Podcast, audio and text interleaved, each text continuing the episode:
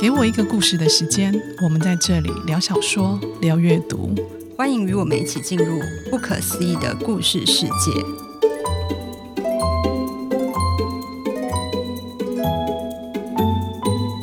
大家好，你现在听到的是《给我一个故事的时间》，我是婷婷，我是冰如。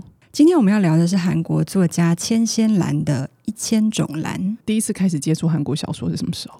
其实我还蛮晚的。我想起来比较有印象的韩国小说，可能是有改编电影的那个八十二年生的哦，金智英。英对哦，那在前面你有看过哪些吗？比较印象深刻？我觉得好像没有诶，就是印象比较深刻的应该就是金智英。那你大概这五六年的事情，对不对？对，就是这一波。这一波嘛，韩国小说的崛起，韩国小说在这几年五六年开始慢慢被大家接受。我记得我们刚入行的时候，就是二零，你是什么时候入行？我是两千零九年左右，对，我是二零零六年，差不多，就大概十几年前那时候啊。嗯嗯、那时候韩国小说非常非常少，欸，哎，很少。那你在录音前，婷婷跟我提到一个我已经快忘记的人了，是谁？可爱桃老师，对，就是可爱桃，他是皇冠非常有名的一个作家，他也来过台湾哦。其实我不知道他来过台湾，对，那时候你可能还没有进来。对，我找你个几年，所以我当时有遇过他，就他在成品办签书会也非常非常多人，那应该是最早台湾的。指标性的韩国小说吧，可以这样讲。但是它的风格是比较像恋爱小说，跟最近在流行的这一波韩国小说类型比较不一样。那你觉得最近流行这一波是什么？从金智英带起的这一波，可能是比较偏社会议题性的。应该说，从了可爱涛之后，带起新一波的，我们比较熟悉的，可能就是韩国比较议题性，像谎言，讲四月号，对，然后还有 N 号房，对。我觉得这一两年开始有比较多元诶，像那个是原神的那个欢迎光临梦境百货，还有不变的便利屋嘛，不变的便利店。我觉得这几本就是让整个风格变得更多元。对，它好像从社会议题，然后又慢慢转的更更宽阔，可能到比较温暖疗愈的类型。我自己还蛮喜欢的那个呃朴赞玉的蒙太奇那一本朴赞玉的蒙太奇，然后后来还有一个和正宇走路的人。哦，对，这种比较轻的散文随笔的，或者是有一点呃跟作者有关的传记的，他们的生活的随笔，这类型也也蛮好看的。嗯嗯嗯、那我们今天要聊的这一本，其实是一个文学小说，它是韩国科学文学奖长篇小说的首奖，韩国文学奖，其实它就是科幻科幻文学的意思，对不对？对，科幻小说，与其认定它是一本科幻小说，我觉得它更像一本文学小说。嗯，因为里面那个科幻的设定真的真的蛮少的。我我自己抓只有两个，一个是机器人，对，一个是设定在未来的时间点，也就是二零三五年发生的故事。其实也没有很久啦。嗯，你可以把它作为一本文学小说来阅读，跟你想象中科幻小说那种比较冷硬啊、冒险的风格，我觉得是不太一样的。这个作者千仙兰，他非常年轻哦，他今年才三十岁。作者可能有两种，有一种是后来才突然间发现自己想要写作，那有一种是从小他就有立志，他以后想要当作家。那我觉得千仙兰就属于后者。他小时候他就很喜欢写作，然后很喜欢看漫画。那他很清楚他自己非常喜欢科幻，所以一些像末世啊、太空啊。或者是像僵尸这类型的题材，他都很喜欢。他自己的左手臂上有刺青，那刺青上面就画满他非常热爱的一些像植物啊、鲸鱼啊，或者是太空图样。他梦想自己可以生活在动植物成为主流、人类成为非主流的地球上。我看到这一点，我觉得很有趣，因为他写的这一本小说，我们今天要介绍的《一千种蓝》，嗯，其实跟他的这个梦想的生活就很一致。他小时候就很喜欢说故事、编故事。那大学的时候也理所当然的进了文艺创作系。在二零一九年的时候，他就以今天我们要介绍的这一本《一千种蓝》获得韩国科学文学奖长篇小说部门的大奖，一鸣惊人。后面他也陆续在出版了一些小说。你有没有觉得这几年啊，韩国的作品啊，越来越多科幻小说？嗯，很多哎、欸，像是金草叶也是以这种科幻文学为主。我有点意外耶，就是韩国年轻人他们都那么喜欢看科幻作品吗？不晓得冰如平常看不看科幻？好像不看。不看 对我也是，其实我科幻对我来说就是嗯比较有距离感，不管是电影还是戏剧还是小说。我跟科幻之间一直就是没有办法找到一个很舒服可以阅读的那扇门进去，嗯、所以就总觉得有一些距离感。可是这几年的韩国科幻小说倒是引起了我非常大的兴趣。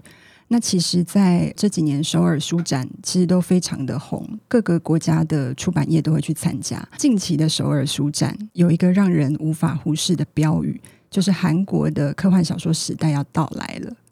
那韩国一直对于推行阅读和出版，他们非常的努力嘛。对。那过去的一些科幻小说或科幻电影，其实都是以美国为背景。可是近年来，却有一些韩国作家，他们很有自觉的聚焦在韩国人他们自己本地人身上，嗯，然后去创作发生在韩国的一些科幻小说。像刚刚冰如提到的那个金草叶，它的如果无法以光速前进，就是我非常喜欢的一部小说。还有我们今天要介绍的千仙兰。那很有意思的是，这两个作家都是女性。我们在他们的作品里面，其实可以很清楚的读到他们对一些社会议题的关注。这个关注其实并不是说很强烈的要去批判它，而是用一种比较温柔的角度去。把这个社会的问题点出来，嗯，那我觉得韩国他们整个阅读的主力其实跟台湾差不多，就是差不多是二十岁、三十岁这样子。这二十岁、三十岁的阅读主力里面，女生读者占了很大一部分，这一点也跟台湾、嗯、跟台湾一样一样。对，嗯、那这一批韩国的新女性读者，她们其实很喜欢接受新的东西，所以除了。女性议题之外，其他社会议题，他们也很愿意去了解或者是去参与。那我觉得，不管是金草叶和钱贤兰，他们能够打动韩国读者，主要的关键可能在这里，就是说，在那个科幻小说的架构之外，他们有他们很写实的社会观察。那这一点就跟我们传统印象中的科幻小说很不一样，它不再只是那种冰冷的未来或者是机器人，而是更诉诸比较切身、比较线下的关注。最外面的那个结构体，他们是用科幻去做一个设定，但它最根本还是在讲人性的部分。对，我觉得这样比较好看呢，这样好看很多。我觉得这样好看很多，你会比较有跟自己的生命比较连接跟共鸣。对，所以现在就叫这种这一类型的新的科幻叫做软科幻。那我通常只要看到就是软科幻这一类的题材，我就会很有兴趣的去读它。但我有时候就觉得，那就。不要有科幻啊！可是我觉得有一些问题可能要在科幻的架构下更容易点出来，哦、就是那个讽刺感或者是那个譬喻的张力会更强。这个我觉得等一下的那个小说可能也可以看得出来，它可以发挥弹性也更多。像最近不是很红的异能，对异能也是，异能其实也是一个，它有一点科幻。对，可是这部片之所以能够被大家注意，其实就是它后面在讲的各种情感的层面。没错，对。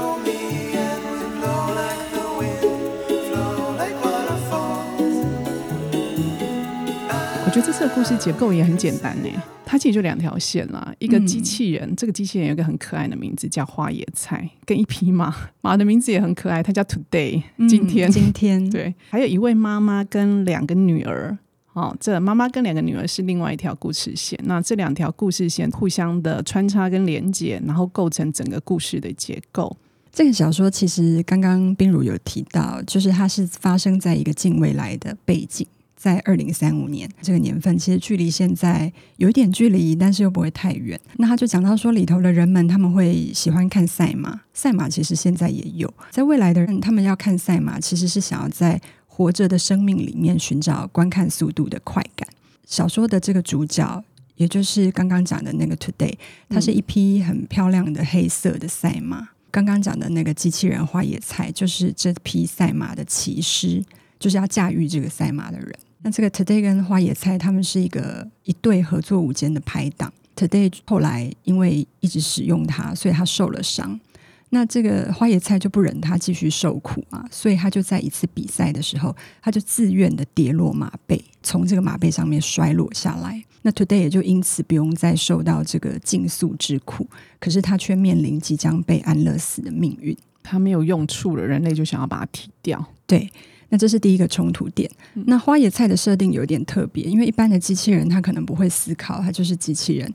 可是花椰菜它因为植入晶片的时候有发生一些意外，所以它跟其他机器人不太一样，它会观察、会思考。它就发现它头顶上的天空竟然那个蓝色是不同层次的，所以它就能够想出一千种词汇来描绘天空的千变万化。这也是这本书的书名《一千种蓝》的由来。这样独一无二的花野菜，它在衰落马背，然后即将要被报废的时候，它遇到了一个少女，叫做盐在。这个盐在，她对机器人非常的热衷，她很喜欢研究机器人。她在小说的设定上，虽然看起来有一点冷漠，可是她却有一颗非常温柔、非常柔软的心。她就帮这个机器人取名叫做花野菜这个名字。为什么要取花野菜？就是因为它是绿色的。对，它是绿色，超可爱，非常可爱的名字。他帮他取了这个名字之后呢，他就下定决心要修复他坏去的身体。故事就从此就展开了。呃，一千种蓝的这个花野菜，从身边的严氏开始，包括严氏的妈妈宝静，还有他的姐姐恩惠，逐渐的融化了这些横隔在人类彼此之间的心墙。那这个故事有一个很有趣的设定，像有些故事。他每一篇每一篇会用第一章或第二章，或者他们会取一个名字。可是他这一本故事里面呢，作者是用每一个人名作为篇章名。所以，比如说这一篇是盐在，就是用盐在的视角去看他的故事。那我觉得这有点像那个韩国电视剧的手法，他一篇一篇读下去啊，就好像看那个电视剧一样，好像看一集一集的故事。那因为他每一篇都是用一个人的观点去解读，所以比如说今天讲 A 这个角色，你会看到 A 的样貌。可是今天在讲 B 这个故事的时候呢，他可能会提到 A，你会发现同样的事件呢，有不同样貌的解读。看的时候也会有一点点的惊奇，或者一点点的反转。自己看觉得很大的惊喜是，就是妈妈的视角在讲女儿，跟女儿的视角在讲妈妈的故事，那是两种比较不同的情绪的解读。在这人类之间不同的解读的方式里面，有一个相对我觉得客观又中立的角色，那就是这个机器人。也许这也是作者一开始在设定的时候，他就把人类的视角跟机器人的视角来做转换，那你就会深深的觉得，嗯，机器人真的蛮单纯的，然后人类真的是有够复杂，很复杂。对，那人类之所以复杂啦，所以故事才变得有趣。我们来聊一下这本书里面几个比较关键的人物好了。那我们先聊宝静，宝静是这个故事里面算是唯一出场比较多的大人，嗯，嗯，因为严在跟恩惠都是学生，国高中生的设定。嗯、故事里在描述宝静这个人的故事的时候，作者其实用了很多那种几率的概念去延伸，觉得宝静的人生里其实不存在着各种几率的问题，因为不管是几率一或九十九。一旦遇到了，就是百分之百。宝静就是那个会遇到百分之百的人。书里面其实没有特别去描绘宝静的外形，不过我们大家可以想象，她应该是一个蛮漂亮的人。怎么说呢？因为宝静年轻的时候啊，她很想成为演员，然后她也很顺利了，拍了两个女导演的短片，也获得了不少影展的肯定，被杂志评选为明日之星。可是，在她满二十四岁的那年，发生了一场火灾。宝静因为这个意外啊，被埋在地下二楼，所以他脸上留下了很严重的烫伤。那书里面在这个事故里面用了几个百分之几的数字来比较。他提到说，宝静的生存的数字是百分之三。那今天如果这个消防员进去救他的话，那消防员的危险指数有百分之八十，活下来的几率是三。进去解救他的几率有百分之八十，应该就不用去救他了嘛，因为这个风险非常非常的高。嗯、可是呢，这个消防员最后进去救了宝静，那宝静因此活了下来。之后，宝静就问了消防员说：“这么危险，你为什么要救我呢？”消防员就说：“不是还有百分之三的希望吗？百分之三就意味着还有活下来的希望。那这是这个故事里，我觉得宝静遇到的第一个百分之百。”发生火灾的几率其实不高嘛，那宝静其实蛮倒霉，就遇到了。嗯，这个火灾几乎断送掉他的未来，他能够成为明星，能够走到红地毯的一个未来，要被解救的几率也不高啊。可是宝静遇到了，宝静遇到了这个消防员，大家就可以想象，开始会有一个恋爱故事了。所以之后呢，宝静跟这个消防员他们就真的恋爱了，然后结婚了。故事里写到啊，因为消防员这个工作的危险性是非常高的，宝静每次都会计算。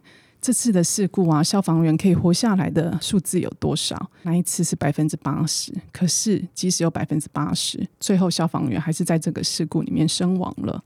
那我觉得这是宝静人生第二个无法避免的百分之百。失去消防员的宝静呢，因为她要独自照顾两个女儿。这里面这两个女儿，其中一个设定就是恩惠这个设定。恩惠是一个患有小儿麻痹、无法行走。她并不是一出生就患有小儿麻痹。恩惠是在她七岁的时候，她的骨髓感染了小儿麻痹的病毒，导致她必须坐轮椅。一个孩子要感染到病毒的几率，而导致你无法行走，这个数字有多高呢？不管多少，只要遇到就是百分之百。这是这个故事里宝静的第三个百分之百。那所以我们可以在这个设定里面，大概就可以知道宝静这个人的人生势必是一个命运多劫，而且非常忙碌的一个人生。嗯，就小说的一开始，他出场之后，把他的故事带出来，读者大概就可以感觉到宝静的一生其实过得并不是很顺遂。那她因为丈夫那个消防员过世，她就有得到一笔死亡保险金。她也为了要生活，所以她必须要再找一份工作，可是却没有公司愿意雇佣她。她是单亲妈妈嘛，所以她还有两个孩子要养。小说里面就说，虽然她曾经以百分之三的生存指数活下来，可是她接下来她可以说是要负担起百分之三百的重担。那故事里面呢，除了生存指数一直有提到之外，还有一个琢磨的点就是。宝静对机器人这一类的科技产品的态度，其实是有一点有点抗拒的吧。宝静的丈夫发生意外，她原本以为是设备故障，可是她后来看到是他们消防员穿的防护服融化了，那那些消防员因此窒息而死，被抬出来，她才发现说问题原来是出在那些常年未更新的衣服身上。为什么衣服没有更新呢？因为十年前整个消防体系，他们致力于消防改革，所以他们就投入很大量的预算去买两百多台的救难机器人。消防当局就想说啊，因为有机器人，所以其实没有必要更新其他设备。那也因为没有更新这个设备，就造成了小说里面发生的这个意外。所以这也使得宝静对于科技的一种不信任。那还有一些细节，比方说她拿了丈夫的保险金去银行咨询啊。可是窗口就变成机器人，机器人当然对于宝静的这个问题，其实没有办法获得十分的同理心，所以宝静对于科技还是其实是比较保守的心态。我们从小说里面也可以从宝静的这个反应去看到科技发展在一定的程度上可能会发生的一些问题，就是说人可能过度信赖科技，他就会错失或牺牲掉一些东西。科幻小说的架构其实从这些小地方就可以看到。作者千仙兰他写作的企图心，他提出一个问题说：当科技高度发展，机器人渐渐取代人的过程中，是不是有些人因此被牺牲掉了？宝静是整个书里面对花野菜，就是对机器人其实最抗拒的那个角色。哎、嗯，对。可是你有没有发现，花野菜吐露最多心声的就是对宝静？没错，而且他反而可以看出很多宝静的他的问题或他内心纠结的地方，然后他的孩子都看不到。宝静是一个关键呢，他跟他的小孩看这个科技、看待科技的视角不太一样。可是也因为他这个独特的视角，让花椰菜那边对他好像一定程度的敞开了心房，打开他内心那一个门的其实是花椰菜耶。对，小说后面的关键就是整个故事里面最精彩的关键，其实也发生在宝静跟花椰菜之间的交流。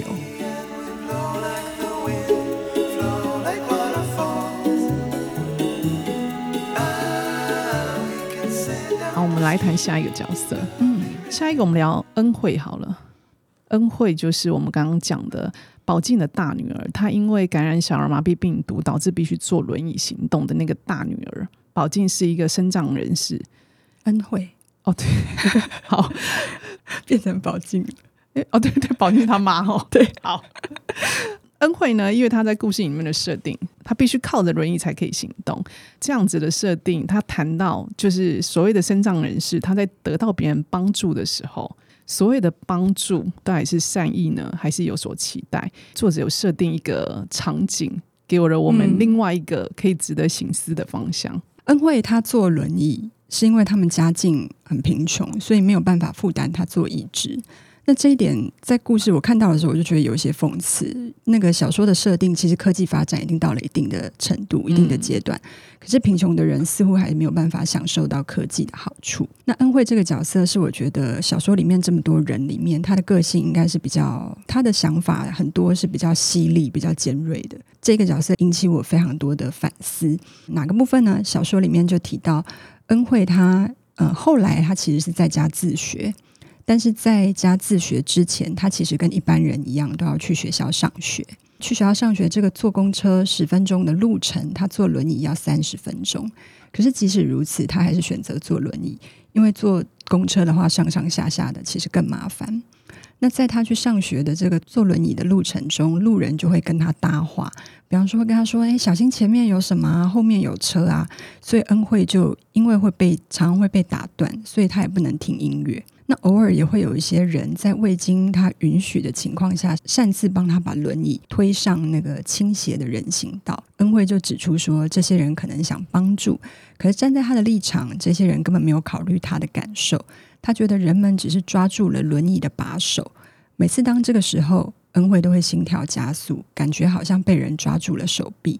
哎，我看到这一段，整个起鸡皮疙瘩。哎，对，因为其实。一般人会觉得自己帮助恩惠应该是善意，会觉得我是在做善事。其实当事人他不见得会接受这样子的善意。他写说好像被人抓住手臂，这个就是很冲击耶。他那个不舒服感啊，其实透过这一句话，我可以感觉到他很不舒服哎，而且原来有这个层面的思考哎。但是你不觉得你仔细想，你觉得你不觉得很合理吗？是啊，因为他那个轮椅其实就是他每天他的手啊，他的手，那就是他身体的一部分。那我们正常人不会在未经别人同意去碰别人的手。因为那是机器，那是轮椅，我们可能就会不经过询问就直接去碰它。这个写法非常的细腻，诶，没有这个问题的人，我们是不会发现。嗯，作家一定对这部分有很细腻，还有很很特别的一些，他一定经过了某一些思考。而且后面还有恩惠说，嗯，如果他不接受这样子的善意的话，可能就会被社会大众认为。他是没礼貌的人。对，整个社会其实希望在这个生长者身上看到的是一种积极的力量，想要看到他不屈不挠，笑着克服。嗯、那故事里面的恩惠就很想要跟大家大喊，请大家过好自己的人生。对，很烦这些人。对，可是还好，小说有安排了恩惠，他有一件值得庆幸的事情，就是这样子的恩惠呢，他在回家的时候并不是一个人。有一个男生跟他结伴同行，这个男生就叫做周元。周元跟恩惠啊，这里有一个爱情线。好，那这个爱情线，我觉得作者用了一个我很喜欢的设定，它叫做三次元人们的爱情，就是几次元几次元。他说他们是三次元。这个故事非常的短，它只用了四页。而且是一个蛮悲伤的初恋故事。在这个小说的设定里面，在近未来的设定里面，所有的人都做了植入隐形眼镜的手术。嗯，那这个手术有医疗保险，而且植入只要十分钟。按照这样子，应该大部分所有近视的人都会想要做。等于是那个设定里面没有人是戴眼镜了，所以戴着眼镜的人就被看作是淘汰者。那周元他没有办法做手术，因为他罹患了一种遗传性疾病，他的角膜细胞比一般人退化的更快，所以他没办法做这个隐形眼镜手术，他就必须戴着眼镜。那也因此呢，周元跟恩惠对其他人来说，他们都是不太一样的存在，因为一个戴眼镜，然后一个坐轮椅。对，那所以大家就会把他们凑在一起啊。那周元他就是一个，我觉得他是一个反应很快，然后很有自己主见的男生，他就跟恩惠说。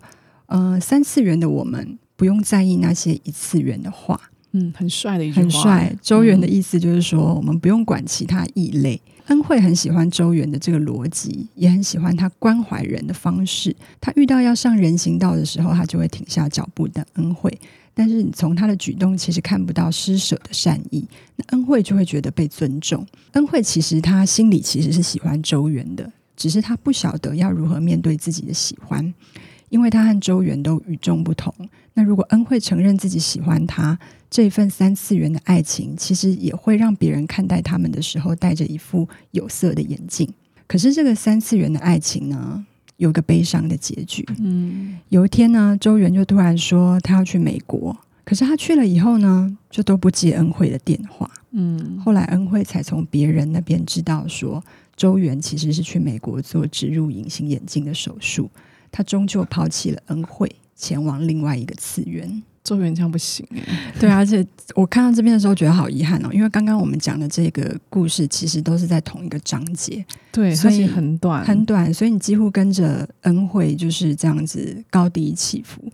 这一段其实非常打动我，然后你也可以看到恩惠其实他在这个成长的过程，或者说在他眼睛里面看到的世界，他其实是很孤独的。这一个孤独啊，导致恩惠后来没有去学校了，改成自学。嗯，其实就是因为周元的这件事情打击很大。周元的离开啊，恩惠有一段他自己诠释的方法。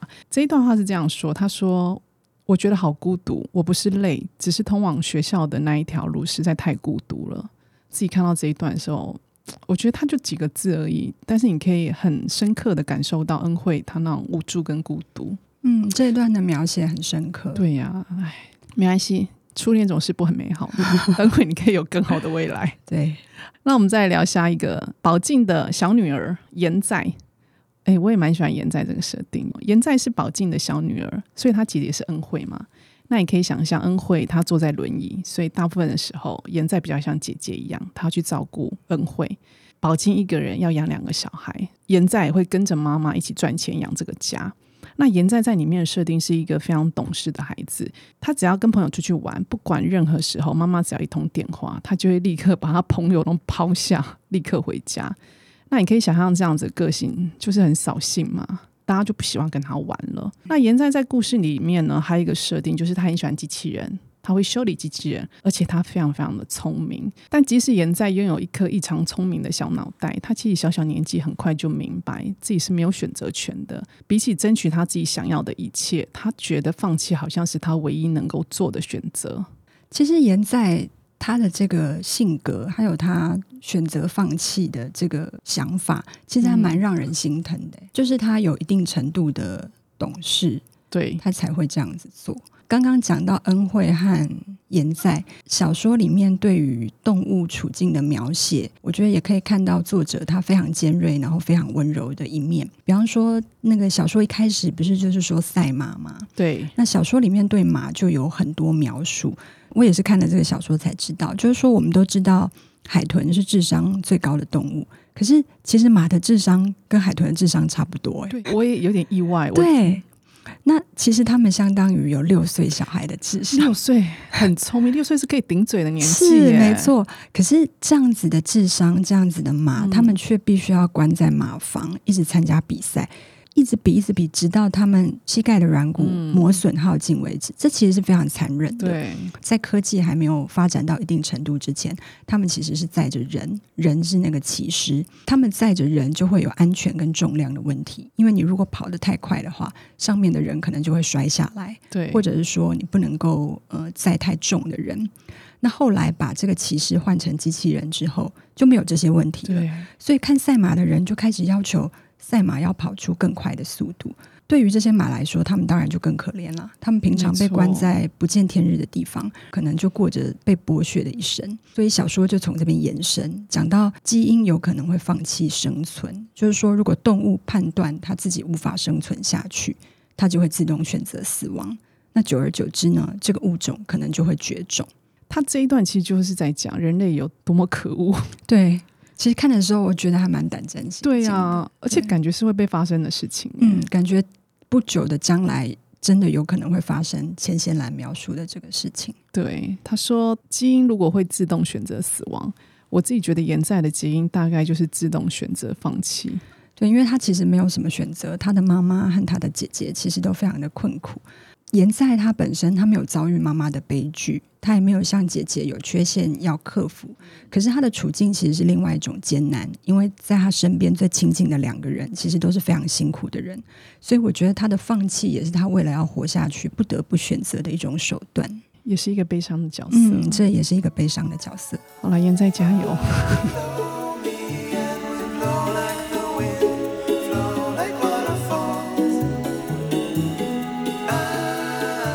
好，我们最后聊花野菜这里面的唯一一个机器人，有戏份的，对，唯一一个机器人。我觉得花野菜这个名字好可爱啊，它角色也非常可爱。花野菜跟一般机器人不同，它是一个有人性的机器人。小说的前面就有讲到，一般机器人它其实不会有自己的思考，可是花野菜因为在制作过程中发生了种种的失误，不只有一个，它是有多重的失误，导致它意外变成一个会思考的机器人。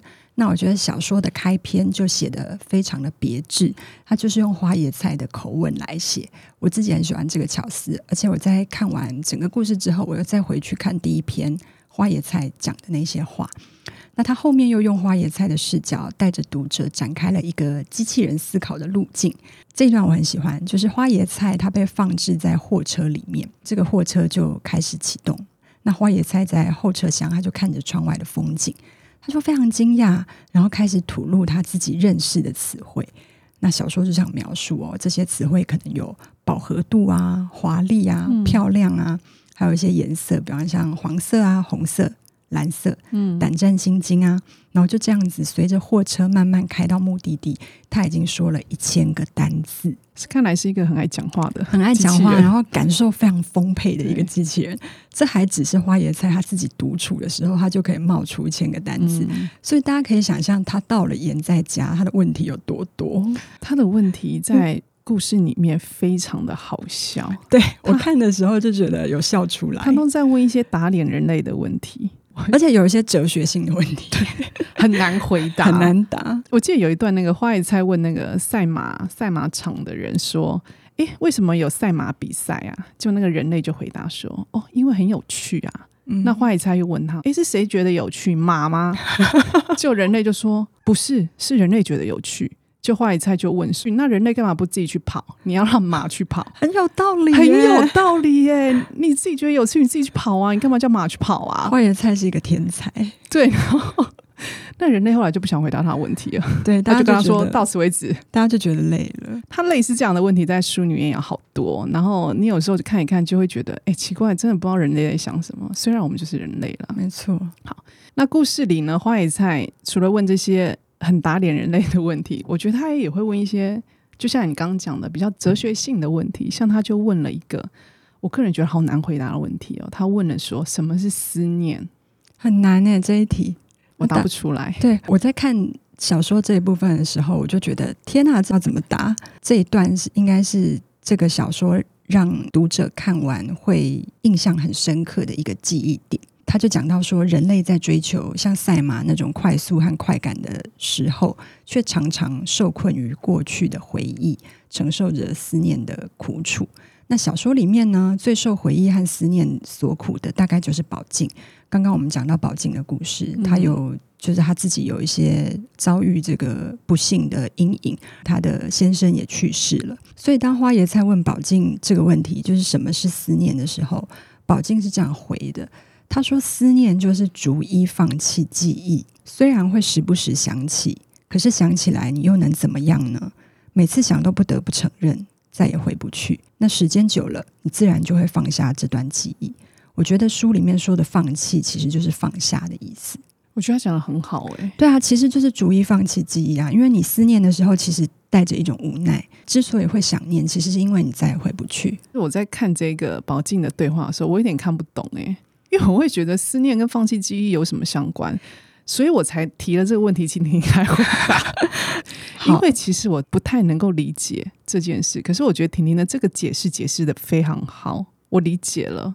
你为什么会去想？就是因为你现在已经没有了嘛。对，你现在没有，你才会去想。可是当你在想的这个此刻，其实很矛盾的，就是你必须要接受你回不到过去的那个事实，所以宝静才会说，你就是在放弃过去。放弃过往，思念本身就是一种放弃。那个放弃，其实用我们现在的话讲，应该是放下。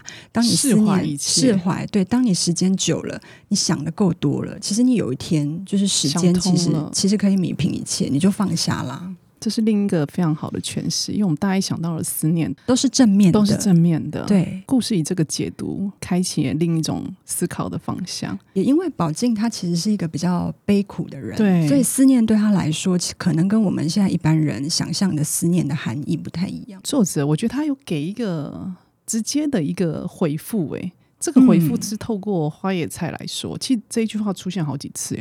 思念就是幸福，可以战胜一切。花野菜的这个幸福可以战胜一切，是我觉得这部小说最美的地方，也是我非常想要推荐给大家的地方。因为刚刚宝静对他来说，思念不是很很愁苦吗？不是思念就是放弃过往的回忆吗？那有没有一个办法可以击退思念呢？小说里面说，如果有的话，那就是幸福的活在当下。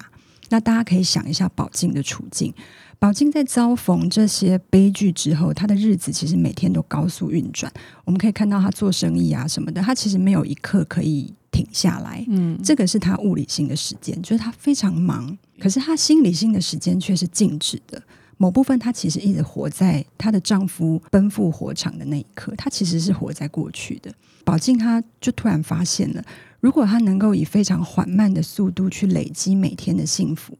那么总有一天，现在的时间就可以带动静止的时间，再度开始流淌。我在看小说的时候，我为“再度开始流淌”这几个字很深刻的感动了，因为除了宝静，故事里面其他每一个人也都是这种凝滞的状态。这个流淌可能就是一个关键，也就是说，花野菜可能提醒他们，让他们原本这个凝滞的状态开始发生松动了。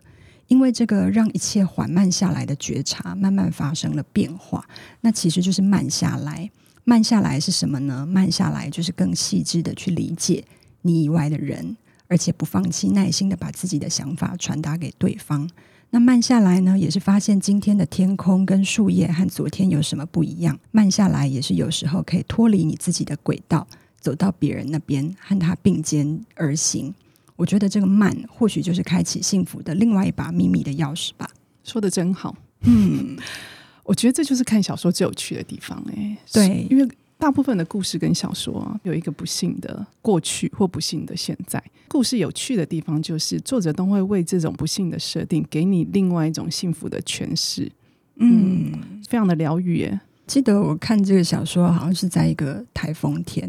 然后那天是停班吧，嗯、然后我看到这个慢下来，我就觉得整个身心觉得好舒服哦，好像每天这样子的忙碌，其实是需要让自己适时的脱离原本忙碌的轨道，慢下来去感受时间，或者是感受今天发生的一些人事、一些变化。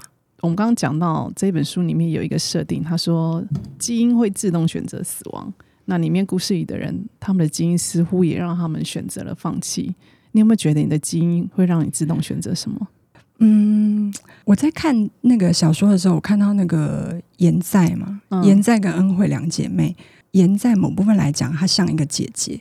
然后我就想到我自己在家里面的排行，其实我也是老大。对啊，你老大。对，我就觉得我的基因可能让我做了一个选择，就是必须要负责，哦、然后可能要做妹妹或者是。晚辈的榜样之类的，就觉得有一点辛苦。我知道大姐，大姐的感觉，嗯、对，就是如果我的基因让我做选择的话，我觉得我从小就有这个意识。哎、欸，我果然是老幺哎、欸，你没有，对不对？我的基因跟你相反，你你就觉得天塌下来有人扛着，对不对？我的基因就是会让我自动去选择，让我感到舒服的地方。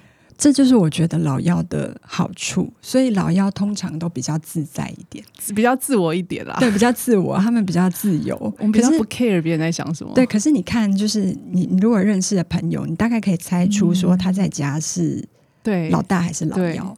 所以我在看她们两姐妹的时候，我就觉得很有趣，就是把恩惠安排。虽然她是一个姐姐，可是她其实是一个身体有问题的。对。那她让妍在，她虽然是一个妹妹，她某部分她的责任感其实是姐姐。对。所以你从这里也可以看到妍在她面临的难题。